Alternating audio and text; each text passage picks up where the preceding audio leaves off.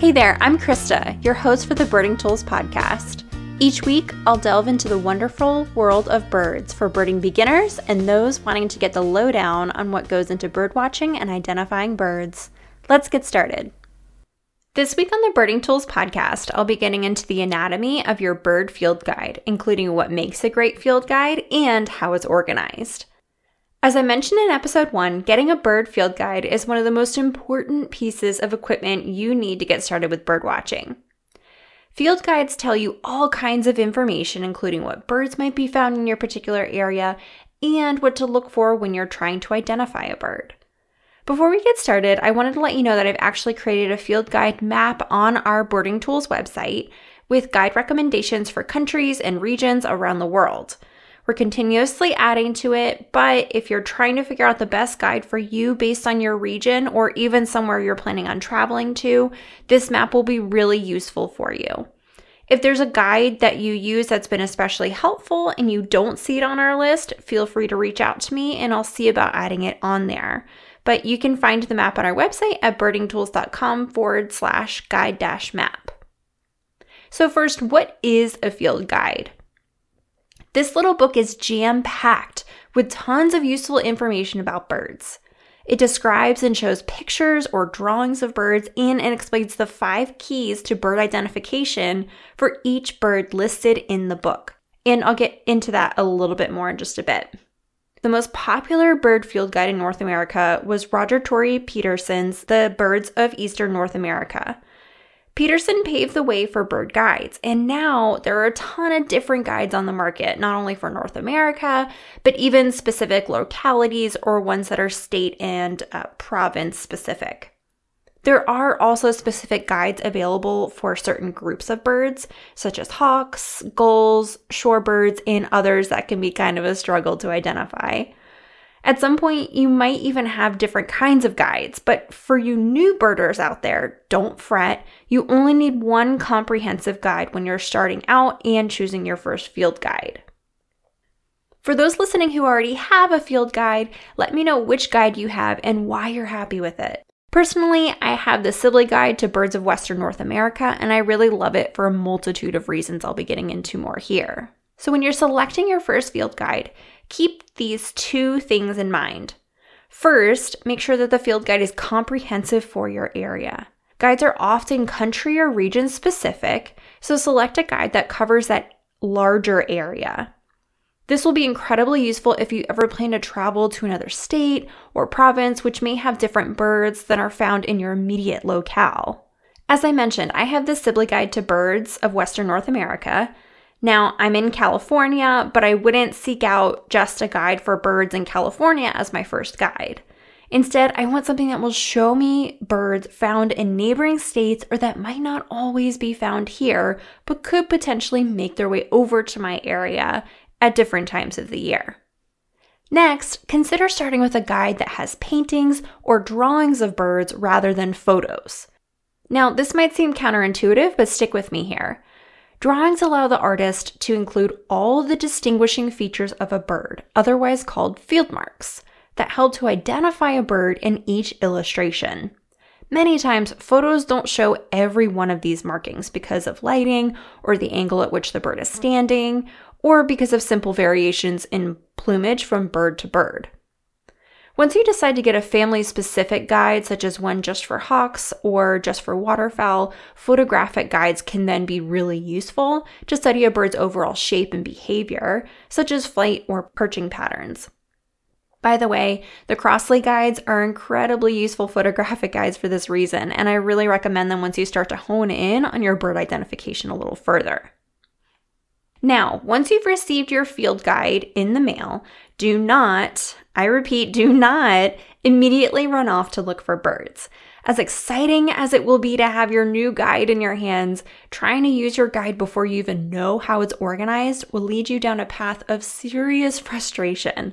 And we don't want to do something that will put a damper on your overall birding experience, especially when you're just starting. So instead, grab a good cup of coffee or tea or kombucha or whatever you fancy and sit down with your field guide just to get comfortable with its setup. So, this episode will be super helpful to you if you're looking at your field guide at the same time. And if you're driving or you don't have your field guide with you, that's totally fine. Just keep note of these things in your head to look out for when you actually have your field guide in hand. Read through the guide's introduction first. There's a ton of useful information in there about how the book is organized, how to identify birds, and what the terminology and colors mean on range maps of the bird, for example. Importantly, the introduction should also have a section on the anatomy of a bird. The bird's anatomy will be the names for the parts of a bird, including technical names for different kinds of feathers, for example, that you might find throughout the wing or on, along the head. And this is really important to look over as the description of each bird in your guide will use these different terms to describe the bird's features. So when you're going to your guide to reference it as you're looking to identify a bird, these particular words and pieces of terminology are going to be used throughout that guide. And if you're not really sure what it's talking about, you're going to get lost in the process.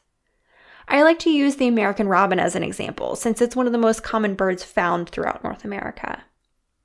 When you see the description of a robin, your guide will say they have rufous underwing coverts.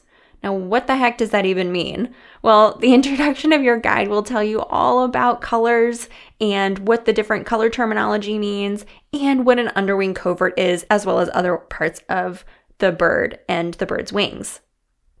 Honestly, I didn't take my own advice when I first got my first field guide. I was so excited that I thought, yes, now I can finally go out and watch birds. And I saw a bird when I went outside and I flipped to the middle of the guide and then I shuffled a couple of pages to the right a bit and didn't see anything similar to what I was seeing. And then I shuffled the pages a couple pages to the left a little bit and didn't really see anything similar still.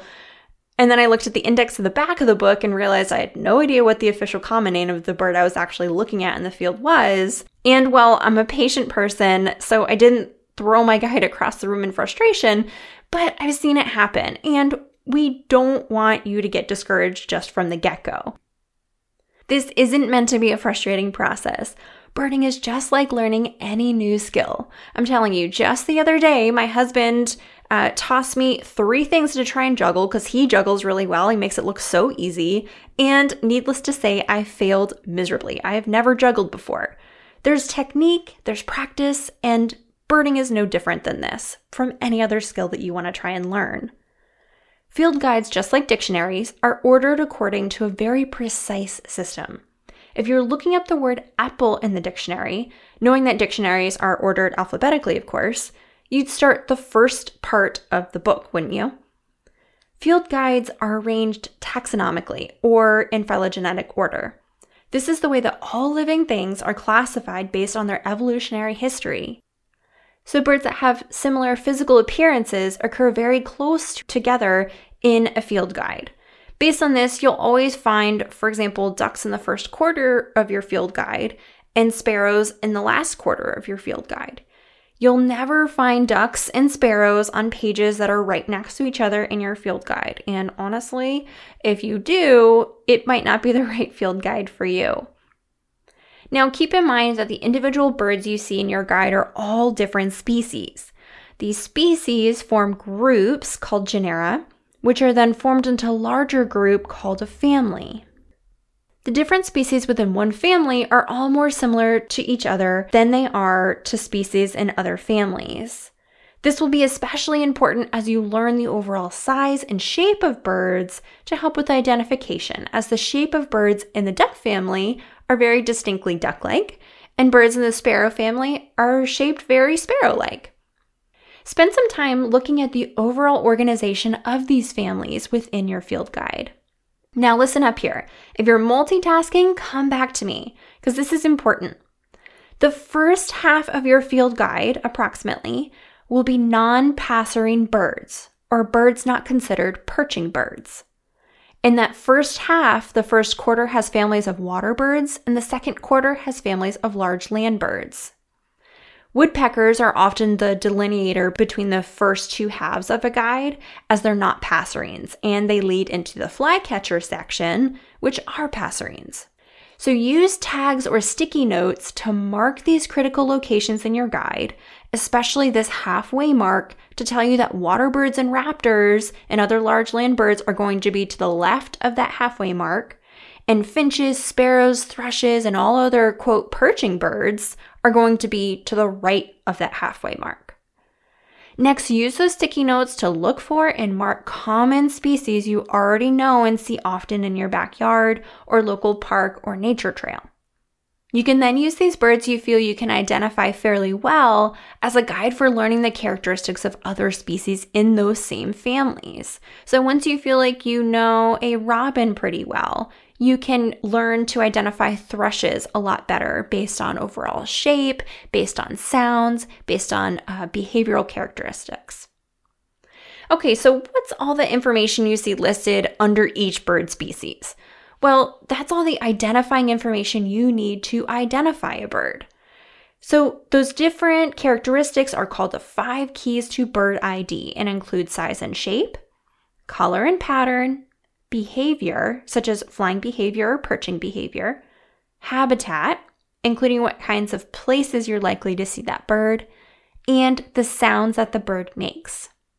We actually have a freebie guide that details these five keys to bird identification that you can download from our website at birdingtools.com, and we'll be linking to that guide in the show notes. Together with this information, you'll see a distribution or range map of where in your region or country that bird will be found at what time of year. That's where the range key in the front of your field guide will come in handy so you can recognize when a bird is located somewhere only in summer, or if it just migrates through, or if it's found there year round. There should also be a variety of images associated with that bird, including plumage variation between males and females, what a juvenile bird's plumage will look like, and examples of the bird both perching and standing and maybe in flight. As I mentioned earlier, having a guide that has drawings of birds instead of photos will better allow you to capture those field markings that sometimes distinguish between an adult and a juvenile, or different molting plumages, or even a subspecies of a particular bird. So, I think I've pretty well convinced you that having a physical bird guide in the form of a book is a good idea but I'm often asked about phone apps as well. First off, I think having a phone app is a great idea because I know sometimes I'm out and about and I see a bird, but don't necessarily always have my field guide on me. I mean, hello, random field birds on the way to the grocery store, right? Having an app during this time is super useful. My favorite, especially for beginning birders, is the free Merlin Bird ID app by the Cornell Lab of Ornithology. They have bird packs that you can download for various parts of the world, and they keep adding to it still. It's a super intuitive app and it's really well done. So I really recommend it, especially because it's free.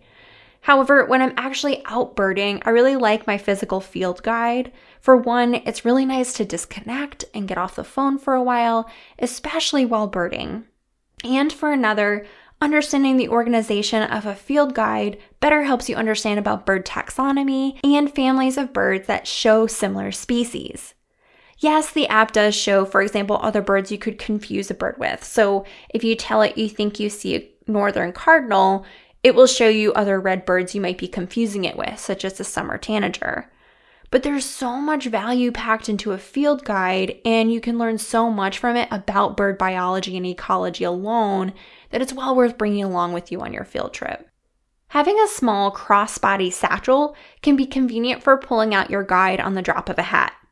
I've also worked with plenty of people who swear by the birding vest because let's face it, all those pockets are super useful for carrying literally anything that you need in the field. But if you aren't a vest person, a satchel is a really good alternative. I honestly often just carry my bird book in hand and put it on the ground or between my knees when I'm actually looking at a bird and need both hands for my binoculars. So, bottom line, get a field guide that works well for your region and really take the time to get acquainted with how it's organized because it will serve you so well if you take that time. So, again, I've created a field guide map on our website with guide recommendations for countries and regions around the world. And if you don't see your region or country on there, or you have questions about the guides that we've recommended, feel free to send me a message directly. I'm really happy to chat about it or find the perfect guide for you. And there you have it everything you need to select the right field guide for you, how your field guide is organized, and all the birdie goodness you're going to find within it. Thanks so much for tuning into the Birding Tools podcast, and I hope this material is helpful to you. To access information about the products and freebie I mentioned in the show and the show notes, visit our website at birdingtools.com. Next week, I'll be delving into the ins and outs of birding ethics, including how to reduce impacts on birds, the habitats on which they depend, and our fellow birders. Whether you've just started your birdwatching endeavors or you've been birding for years, this is a really important topic we should all continue striving toward. If you enjoyed this episode and want to get updates on the latest birding tools has to offer, subscribe to the podcast wherever you're listening now. See you next time.